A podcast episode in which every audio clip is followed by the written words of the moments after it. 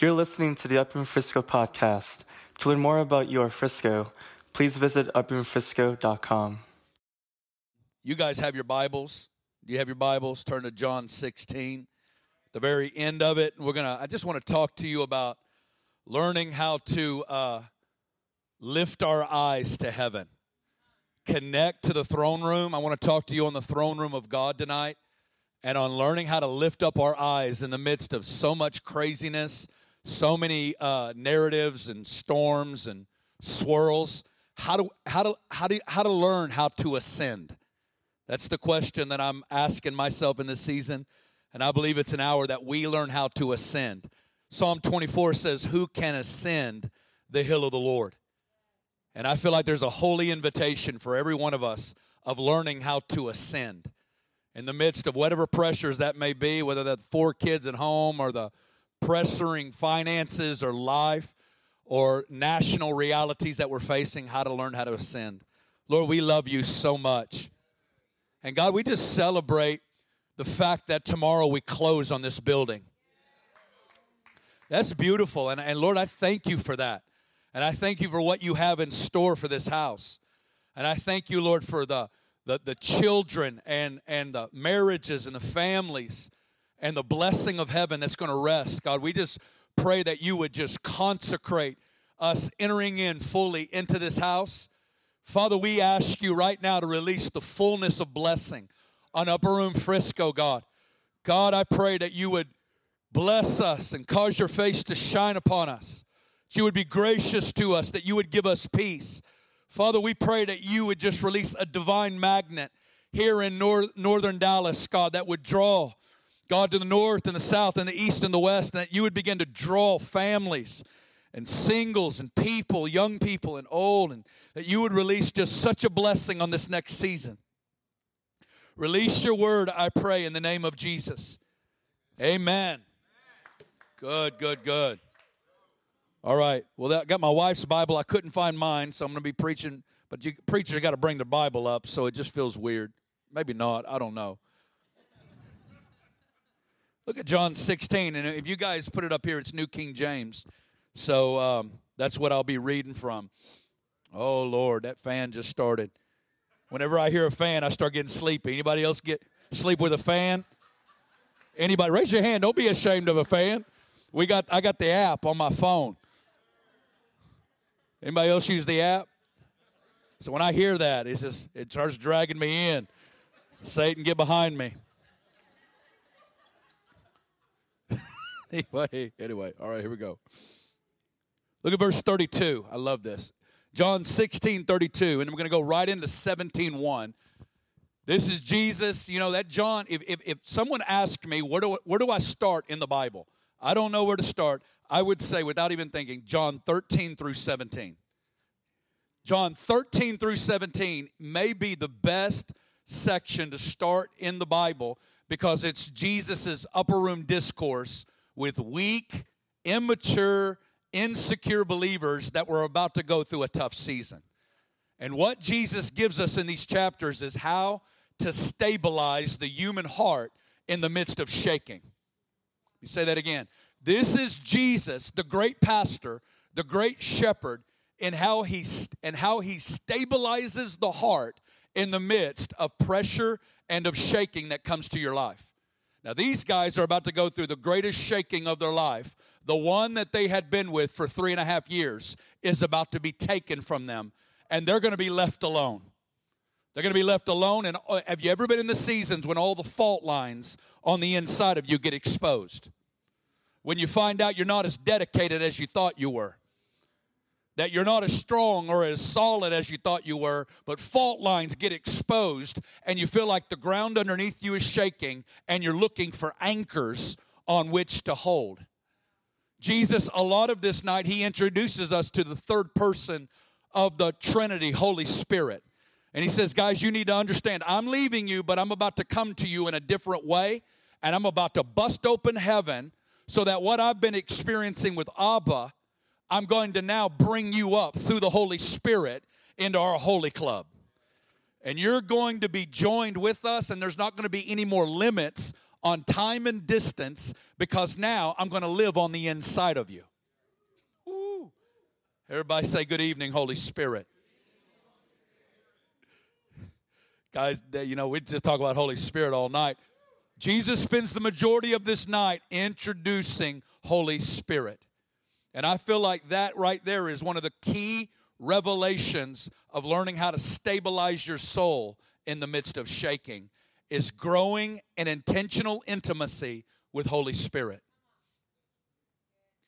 You understand? He has taken up real estate right here. He's a real estate developer. And he's landed on the beach of Normandy. Okay, you World War II people in here?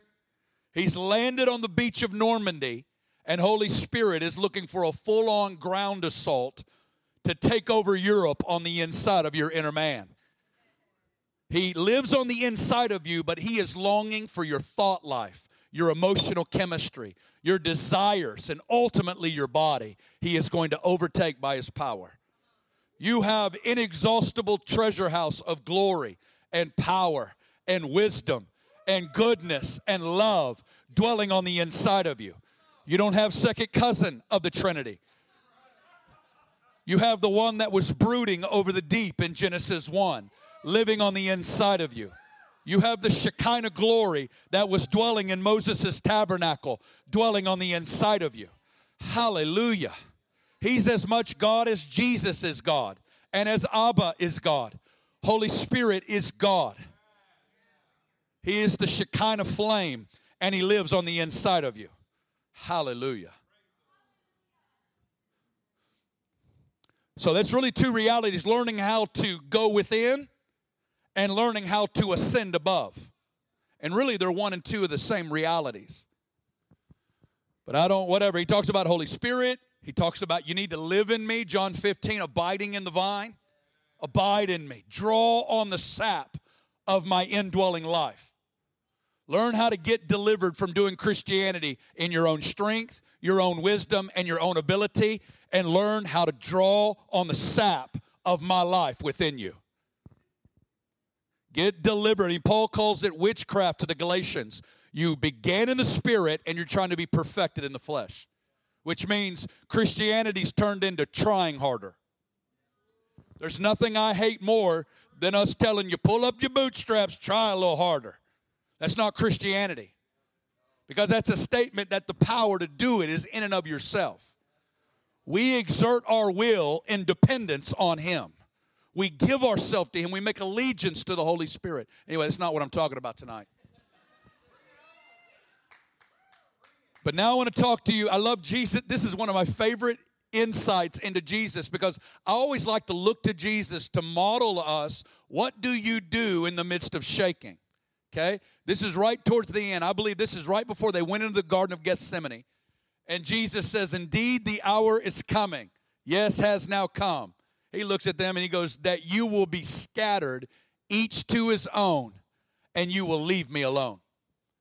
He's looking at those 12 dedicated disciples, well, 11. Peter over there saying, Jesus, I'm going all the way to death. They're all jockeying for positions. And Jesus says, I want you to know there's coming a theological crisis that's about to come wrecking through your life. You're about to have a dark night of the soul when everything that you thought you knew about me falls to the floor. And when you get exposed, you're going to run. You're going to get scattered. You're going to run all 10 directions, and you're going to be looking for anchors in the midst of turbulent seasons. All of you jokers are going to leave me alone. But I want you to know something that when you leave me alone, this is amazing. This is amazing. I love this. Jesus says, and yet I'm not alone.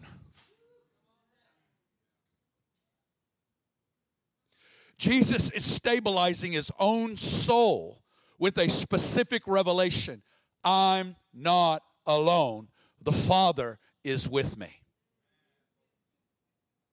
Jesus strengthened his own self in the midst of shaking by realigning I'm not alone. Abba's with me in this season.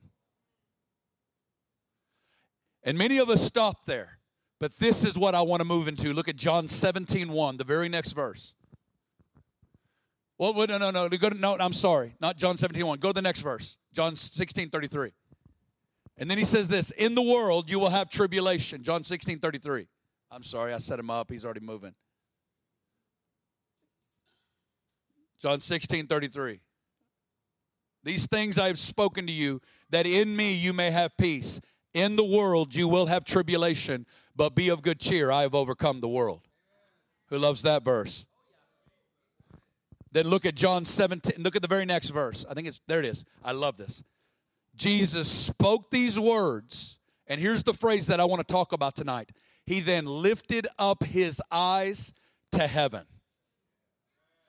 He lifted up his eyes to heaven. So he goes from this and he goes, guys, I mean, I want you to see this. This is so vivid. He's talking to them. He goes, guys, all of you jokers are going to leave me alone. I'm not alone. Father's with me. In the world, you'll have tribulation, but be of good cheer. I've overcome the world. And then he did this I've overcome the world. Father, the hour's come. Glorify your Son, that he may also glorify you as you've given him authority over all flesh to give eternal life to as many as you've given him. And this is eternal life, that they would know you. And Jesus launches into 26 verses with his eyes wide open, talking to a real person in a real place, connecting with him as if he was talking to them. Jesus learned how to ascend and to enter into that place of prayer in the midst of the greatest shakings. And I believe that God is issuing an invitation and He is wanting to train us in this hour of learning how to lift our eyes to heaven. Connecting to a real place, a real person, and a real reality that is happening right now. When the disciples, and that was the whole premise of my book, Teach Us to Pray, the disciples spent three and a half years with Jesus, a walking revival, heard every message, saw every miracle, saw every deliverance, and they never asked him once, Teach us to preach. Teach us to heal, teach us to deliver, teach us to do miracles. After spending three and a half years with the Son of God, they go, We want your prayer life. The greatest leader ever provoked that in the ones who saw him the most. And Jesus says, first thing you need to know about prayer, it's not about your list. I always picture Jesus. I love to have it. He goes, okay, first lesson in prayer write down everything you need me to fix in your life. Save Uncle John, deliver Aunt Susie. I need money. I need money. And number five, I need money. And it's like the Lord says, okay, now hand me your list. All right, did, did you get money down on there? Yeah, I got it. He goes, okay, now hand me your list. All right, hand me your list. And you hand it to him. He blows us a kiss and he does this. He goes, We're not going to start prayer with your list. I want to introduce you to a person. I want to introduce you to a place, and I want to introduce you to his name. When you pray, say, Abba, our Father, who art in heaven, hallowed be your name. Jesus says the first place in prayer is learning how to connect with a real person in a real place, and his name is holy. Are y'all with me tonight? And I believe with all my heart, Jesus was looking at Revelation chapter 4. I want you to just go ahead and turn there with me in your Bibles. Revelation chapter 4. What I'm about to walk you through is not Disney World. It's not Disneyland, it's a real place that's happening right now. And I'm speaking to your spirits to connect to this place and to begin to acquaint yourself with the throne room of God. There is many times where we see the throne room of God in scripture. Daniel saw the ancient of days sitting on his throne with the river of fire, wheels of fire, and, and 10,000 times 10,000 angels before the throne. I love Ezekiel sees a throne tornado chariot coming down towards him.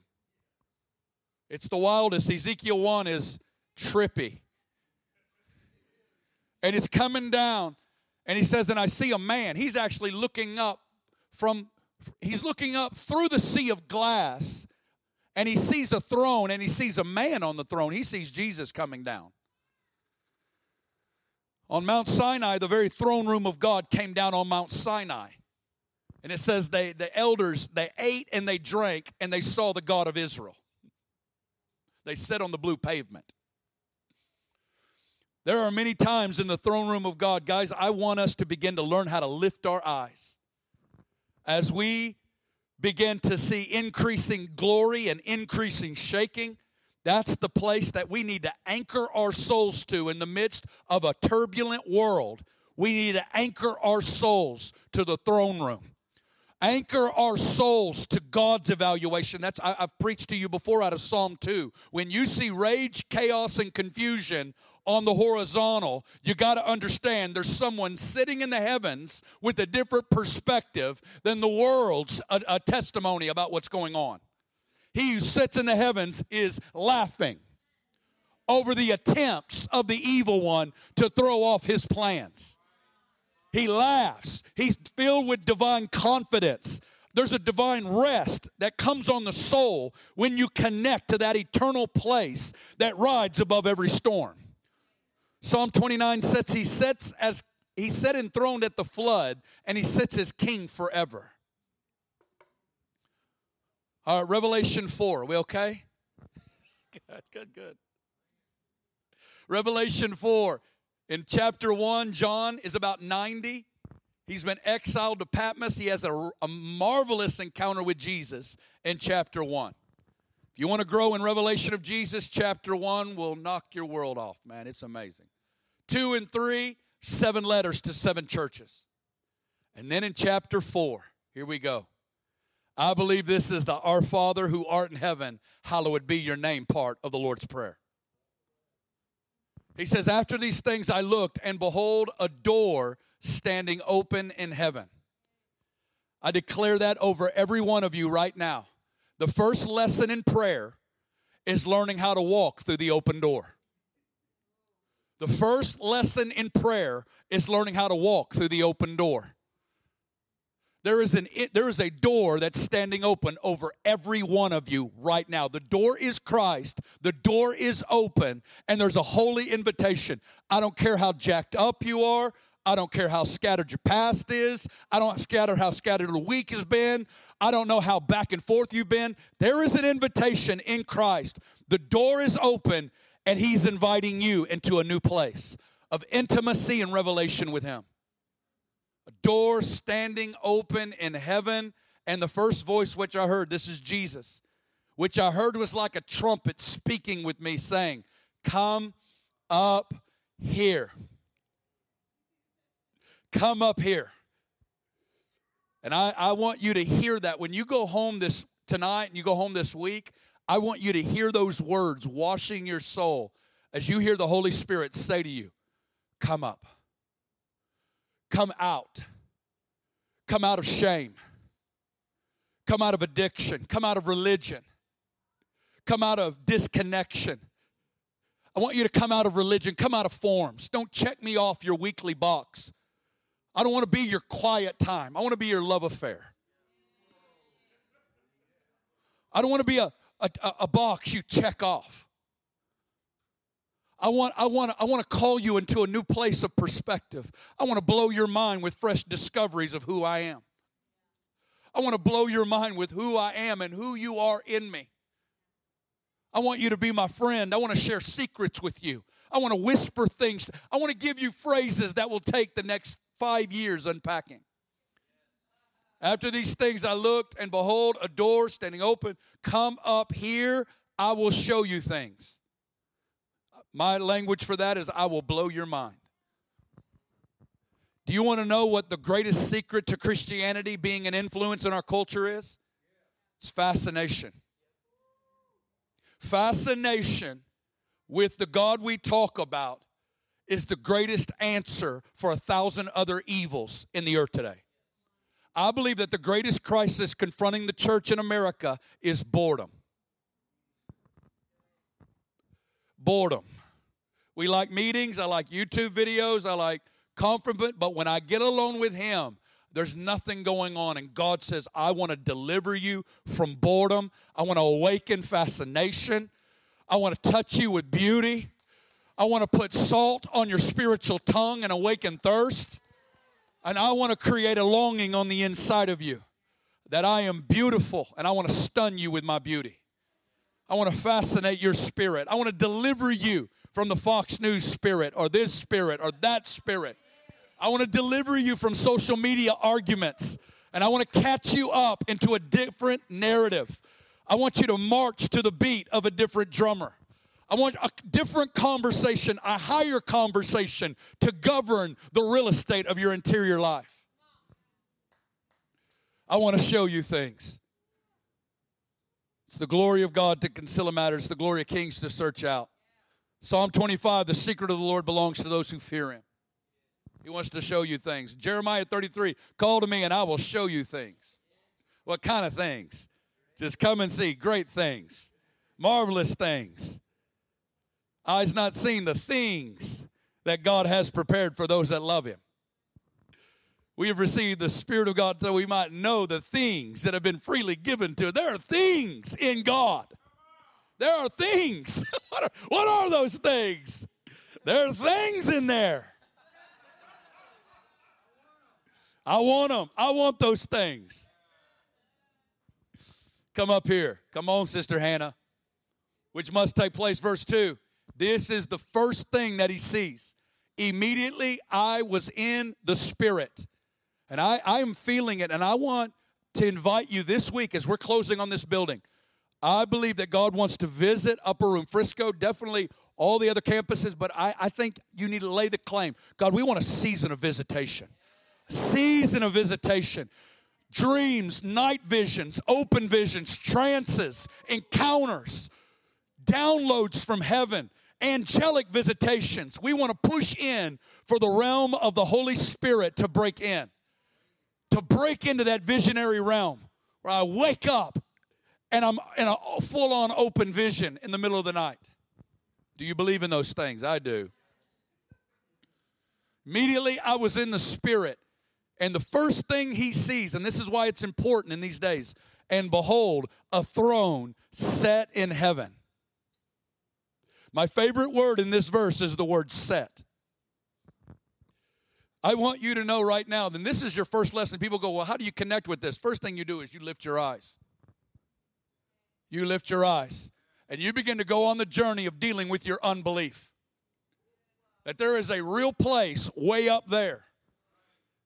And it's called the New Jerusalem. And in the heart of the New Jerusalem is the throne room of God. And that you and I have been raised Jeremy said this earlier raised and seated together with Christ in heavenly places. Colossians 3, he says to set your mind on things above. Take these six inches. I always think of Elf, my favorite line when Christmas is coming. Six inch ribbon curls. Six inches.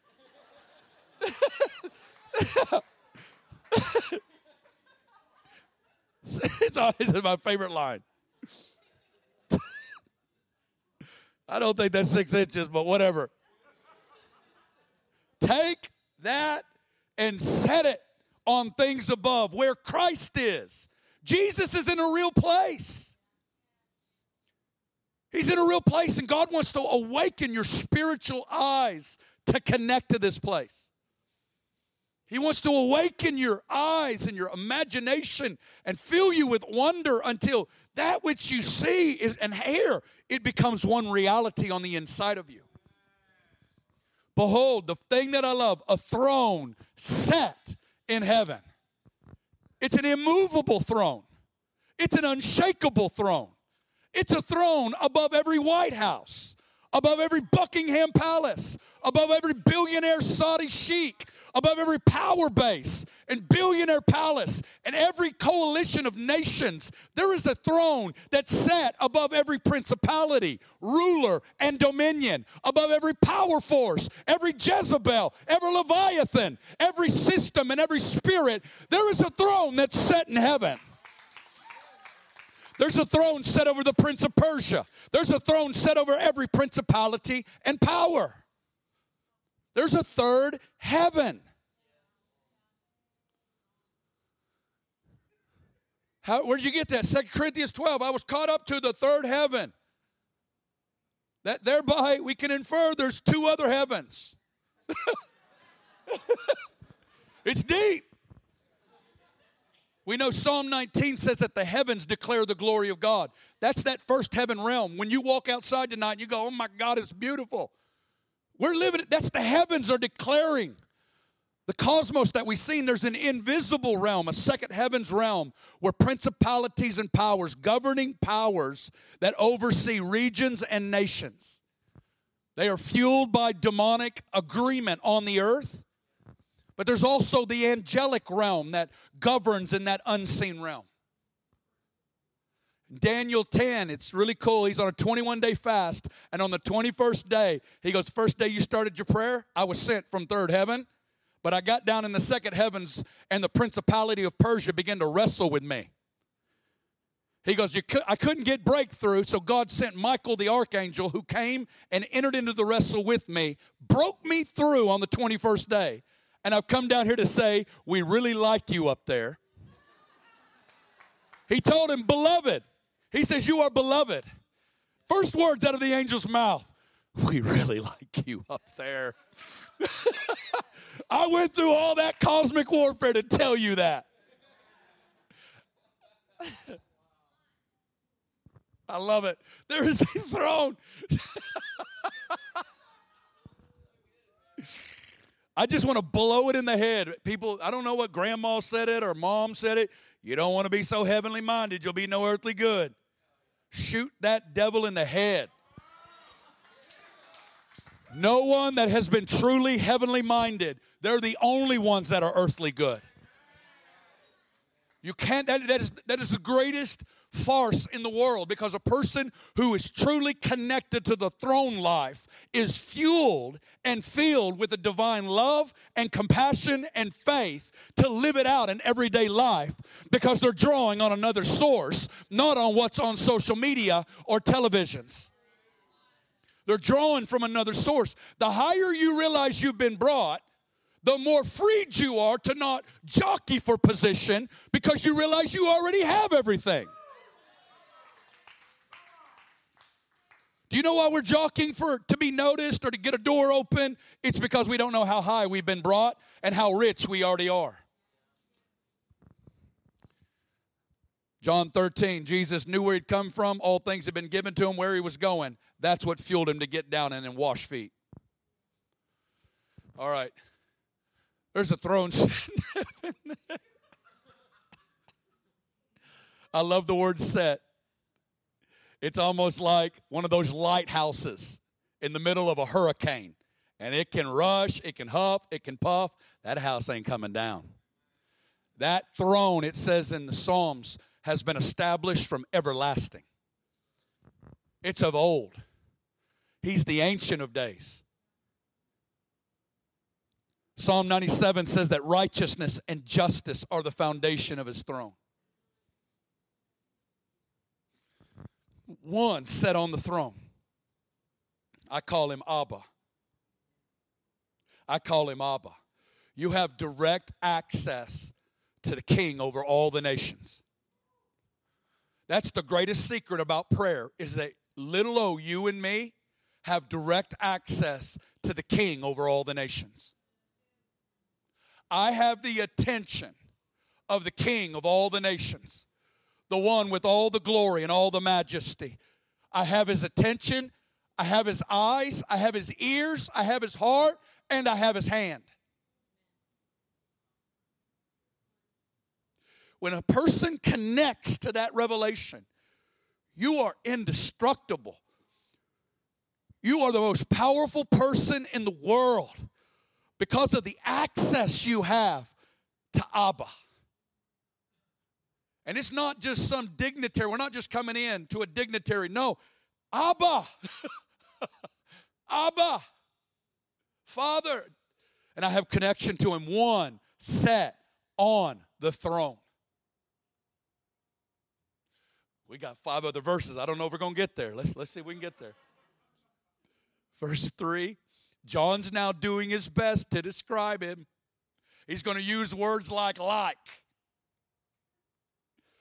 But what he's seeing ain't nothing like anything he's ever seen. The best he can come up with are ancient stones to serve as a bridge to the common reader to connect to what he's seeing, but that don't even compare. So what John's seeing is jasper, sardius.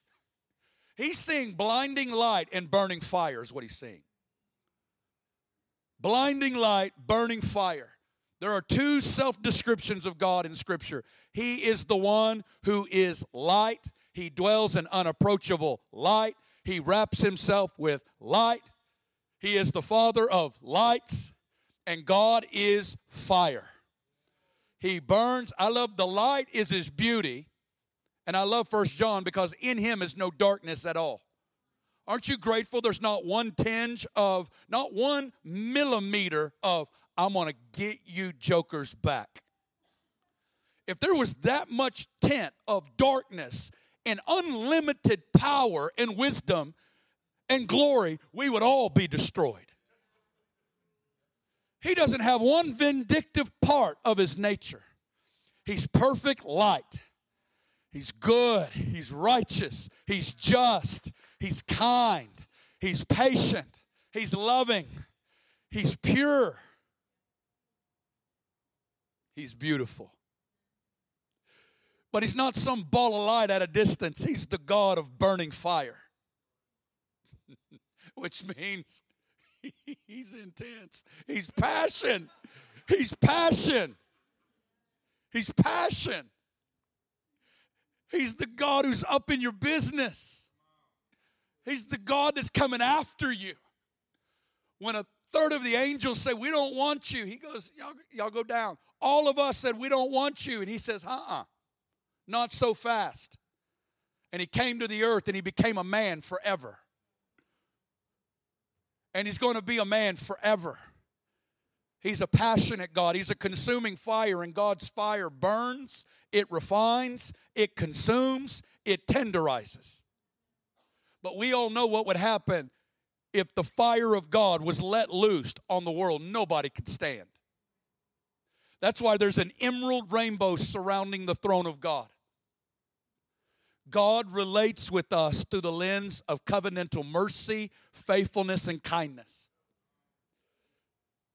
God relates with you through mercy. See, with most of us, we all carry different aspects of the heart of God. I got fire from day I got saved. I got the so my journey's been learning mercy and tenderness. Some of us got the mercy and tenderness, you got to grow in your fire. He's got it all. he is the kindest person you will ever meet. He is the most tender person you will ever meet. And he's patient. He doesn't, he's not frustrated with showing mercy. The Bible says he delights in showing mercy. We think you're screwing up with that sin again, and he looks at you, when are you going to get over this? Fine, forgiven. He actually enjoys showing you mercy. What's the most merciful thing God's done for us? He didn't give us what we deserved. Look at verse 4. There's some real dudes up there. 24 thrones, on the thrones, 24 elders. Three things about these elders they're sitting, they're clothed, and they're crowned. I don't know if it's the 12 tribes and the 12 apostles. I don't know who it is, but I'll tell you this nothing speaks about what you and I look like more than that verse in Christ. Right now, in the presence of God, we have been enthroned. Nobody sits in the presence of God, no angels sit. Nobody sits, but you and I in Christ are sitting in Christ in heavenly places. It's a place of partnership, a place of we belong here. You have been made the ruling class of heaven. You're the aristocracy of heaven. You are the enthroned ones. Hallelujah. Say it over yourself till you believe it. Just wait, just till it cracks that dam on the inside of you. You are throned in the presence of God. Number two, you are clothed in white robes. I like to say it we are those who are the righteousness of God in Christ. I'm the one that's as clean as Jesus is in the presence of Abba. Because Jesus doesn't shop at thrift stores. You don't get secondhand righteousness. You don't get hand me downs. He imputes, He imparts, He qualifies and releases His own righteousness, the righteousness of God in the presence of God. You're not agreeing with that is pride. Deal with it. Righteous and crowned with crowns of gold. He doesn't just sit there now say, Now you're saved. Now sit here and don't mess up anymore. He actually dignifies you in his presence. He crowns you with crowns of gold. He beautifies the humble with salvation. What's going to happen when we wake up to being throned, crowned, and robed? When that threefold revelation touches the body of Christ, I'm as clean as Jesus is. I'm as close as Jesus is. And I'm an heir of God, a co heir with Christ. And I reign as kings in this earth. I reign as king. We reign in this life, is what Paul says in uh, Romans 6. We reign, or Romans 5. We reign in life. Jesus. It's going to get back in the church, people. It's going to get back in the church. We're going to get this mindset. I'll tell you what's going to happen. Verse 5 is going to happen. From the throne proceeded lightnings, thunderings, and voices. Oh my. Lightnings, thunderings, and voices. Seven lamps of fire were burning before the throne, which are the seven spirits of God. What are the lightnings and what are the thunderings? It's the it's the restoration of the prophetic spirit back on the church. The prophetic spirit, the authority on the word of God is coming back to the church. And it's going to come out like Psalm 29 thunders. Job 37 says, The God of glory thunders. The lightning strikes were phrases strike strike hearts and flashes of revelation hit you. Have you had a flash hit you? Have you had a flash? Have you had a lightning strike? Have you had a lightning strike from the throne? Where in a moment, and then all of a sudden, you're thinking different, you're feeling different. What happened? Shaka.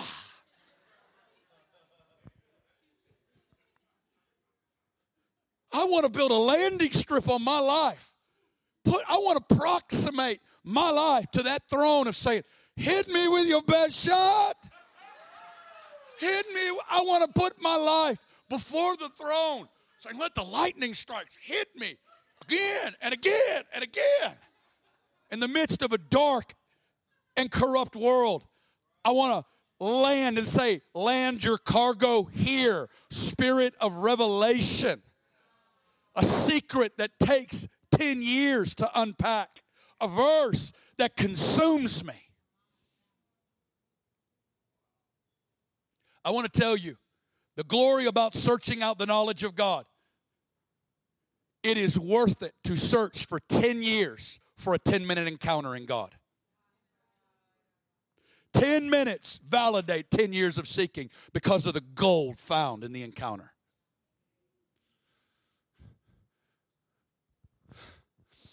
There's seven lamps of fire. They're the seven spirits of God.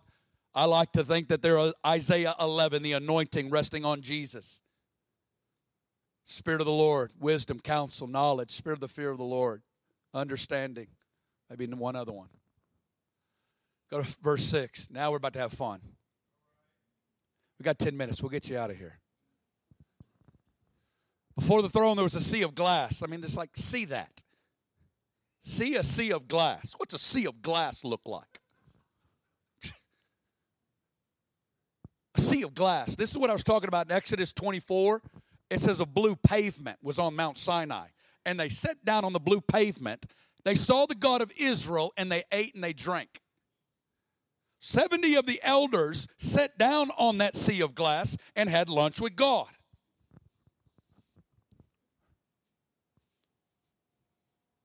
Now we're about to have fun. And in the midst of the throne and around the throne, four living creatures, full of eyes, around, in the front, and in back. You're going to meet these guys one of these days. Now look at this four living creatures, full of eyes, in front and the back.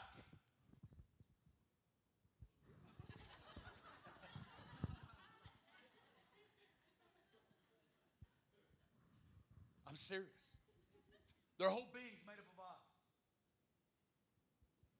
God had a blank slate, and this is what he came up with.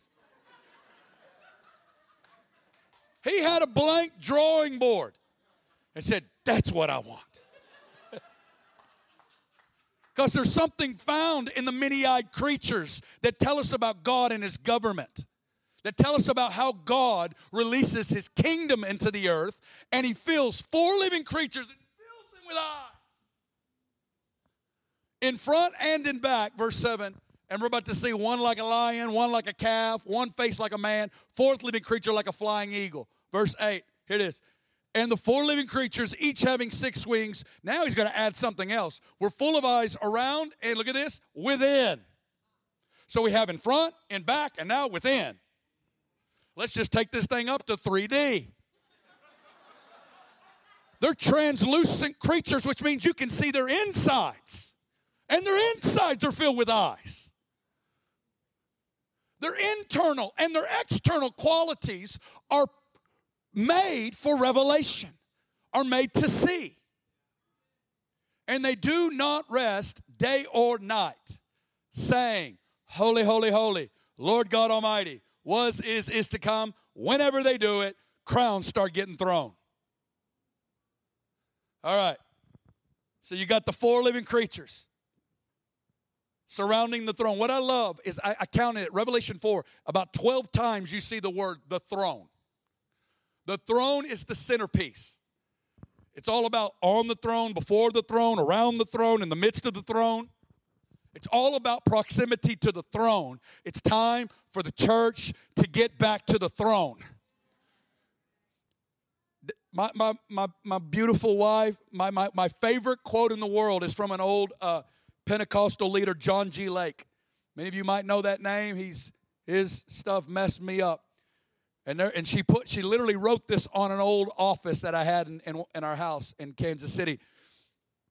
And he writes this, and that was the big emphasis was the power of the resurrected Lord. And he goes, I want to see the I want to see Jesus. He goes, we're all, you know, this is what he said. He goes, we're walking around with our noses in the sand, looking down to the ground. He goes, I want to see Jesus. And then he says this. He goes, Well, don't look to the cross because you won't find him there. He says, Let the throne life. He goes, Lift your eyes and let the throne life and the throne love and the throne power possess your souls until you become a new man in Christ Jesus. And your song become the song of the victor and your march the march of the conqueror. Let the throne life and the throne love and the throne power possess your soul. I meditate all the time on the cross, but guess who's in the middle of the throne? It's the lamb as though it had been slain. That's who gets all the authority is the crucified and resurrected lamb. It's humility that gets honored in the throne room. But it's not just walking around, I want to be humble for humble's sake. No, humble people know this is how it rules. This is how we rule. I'm not begrudgingly being humble. See, I hate weird humility. He's so humble. But they may be angry, wait, biding their time till they get a door opened. When you understand how high you've been brought, there's nothing too low you can do. Because you understand the glory in going to the lowest place. And the higher you realize you've been brought, you are free to go to the lowest place. without any payment, without any notice, and you can do it for decades with a happy spirit. Four living creatures, full of eyes, around and within. They've been in the same room with the same person, singing the same word forever. Here's a revelation for every one of you in here. They've never gotten used to him. They've never gotten, what are we going to do next? What's after this? Why did God give them all them eyes? To look at him. Why don't they stop? It's because he never stops breaking in with fresh discoveries of who he is. God's favorite game is how much can I blow your minds?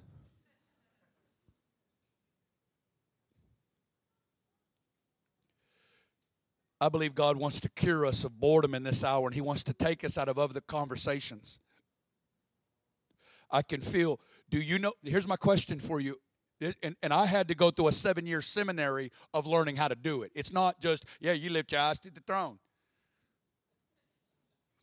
No, I'm talking about do you know how to come out of the tyranny of anxiety?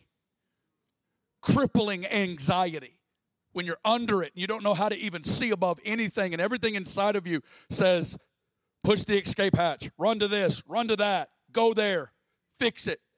And yet, that's the kind of stuff I'm talking about crippling anxiety, crippling fear, crippling worry projecting of the future, how to come out of the immediate swirl and just do this. And you just say it till you believe it. And you keep saying it. For me, it's learning how to lift your eyes. Literally, lifting my eyes and connecting with the fact there's a real person there. I declare who He is. God, I love you. God, I bless you. I'm here to tell you if you can begin to learn to lift your eyes, declare who He is, declare Revelation 4. Keep declaring it, sing it, find songs that help us get there, and then add praying in the Holy Spirit and say, I'm going to do this until. This is what got me into praying in the Spirit. We moved to Kansas City in 2000. It was intense warfare. I don't know a lot. I said, I'm going to pray in tongues till I get peace. I don't know nothing else. Sometimes that was 20 minutes. Love those days. Other times it was two hours. But I said, I ain't going anywhere. God, there's a throne set in heaven. God, there's a throne set in heaven. I'm going to cry it. I'm going to gush it. I'm going to cuss it. I'm going to scream it. I ain't going anywhere. I refuse to live, to live caught in this other realm of being, being enslaved by the recent swirl. And I'm like, God, I'm going to climb up to you. I'm going to lift up my eyes to the hills. And what I find is that my weak reach is, is met by his marvelous reach down. And in that, two realms become one. And I find that that's why I love Psalm 27 light, salvation, the Lord's my light, my salvation. When I'm surrounded Everybody wants to kill me, eat up my flesh. One thing I've desired of the Lord, that will I seek. Dwell in his house, gaze on his beauty, inquire in his temple. For in the time of trouble, see, most of us wait for in the time of trouble before we do Psalm 27 4. When you build a life of acquainting yourself with the throne, he says, For in the time of trouble he shall hide me. And then he does this, and he shall set me high upon a rock. And now my head shall be lifted up above my enemies all around me, and I will sing. Do you know how to get there till you sing? People ask, How do you know? You're just gonna know. You just know. You know it. And if you've never known it, you need to keep on with it until you know it. Everybody wants four steps to do it. Everybody wants to learn how to walk on the water with four steps in the boat. Jesus.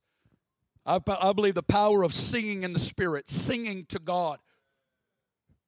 And you just whisper it, you cry it, you grunt it, you groan it, you just speak to Him, and, and you say, God, I lift my eyes. and, and you look at Jesus saying, and yet I'm not alone. Jesus, I'm feeling crippling loneliness right now. Where did Jesus go in the midst of loneliness? He released the battle axe. I'm not alone. I'm not alone. My Father's with me. That revelation right there can cure loneliness.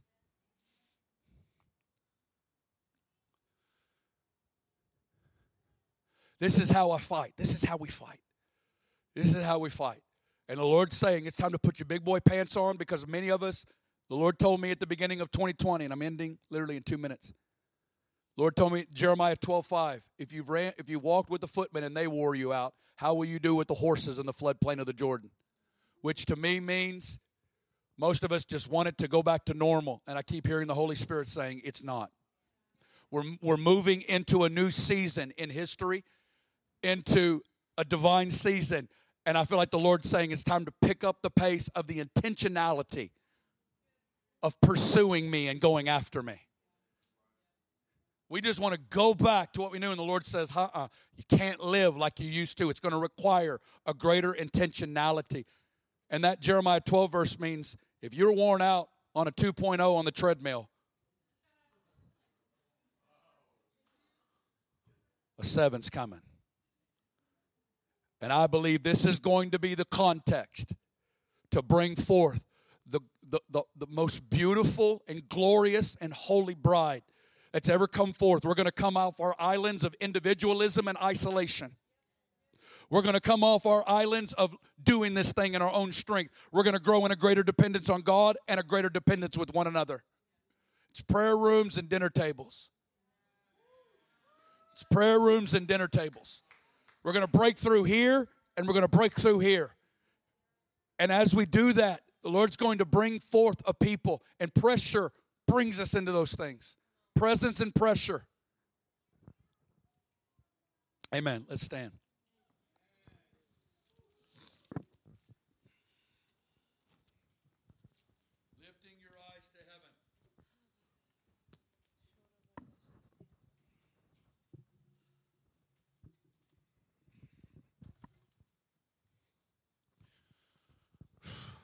Good. Lift your lift your hands. Lift your hands. Ah. And I want, yeah. And I found in my life lifting my hands actually helps me connect. Lifting my eyes and lifting my hands. That's why he says, Lift up your hands, lift up your eyes, lift up your heads, O you gates. Ah, that's beautiful. If you have your prayer language, I, I want you to begin to pray in the Spirit. Some of us, our eyes have been in other things. Ask the Lord to cleanse your eyes right now. You've been looking at television screens and iPhones way too much. Oh, oh, Shataye. We love you, Jesus. Oh, we love you, Jesus anxiety, fear, and loneliness. This is how this is how we deal with anxiety, fear, and loneliness.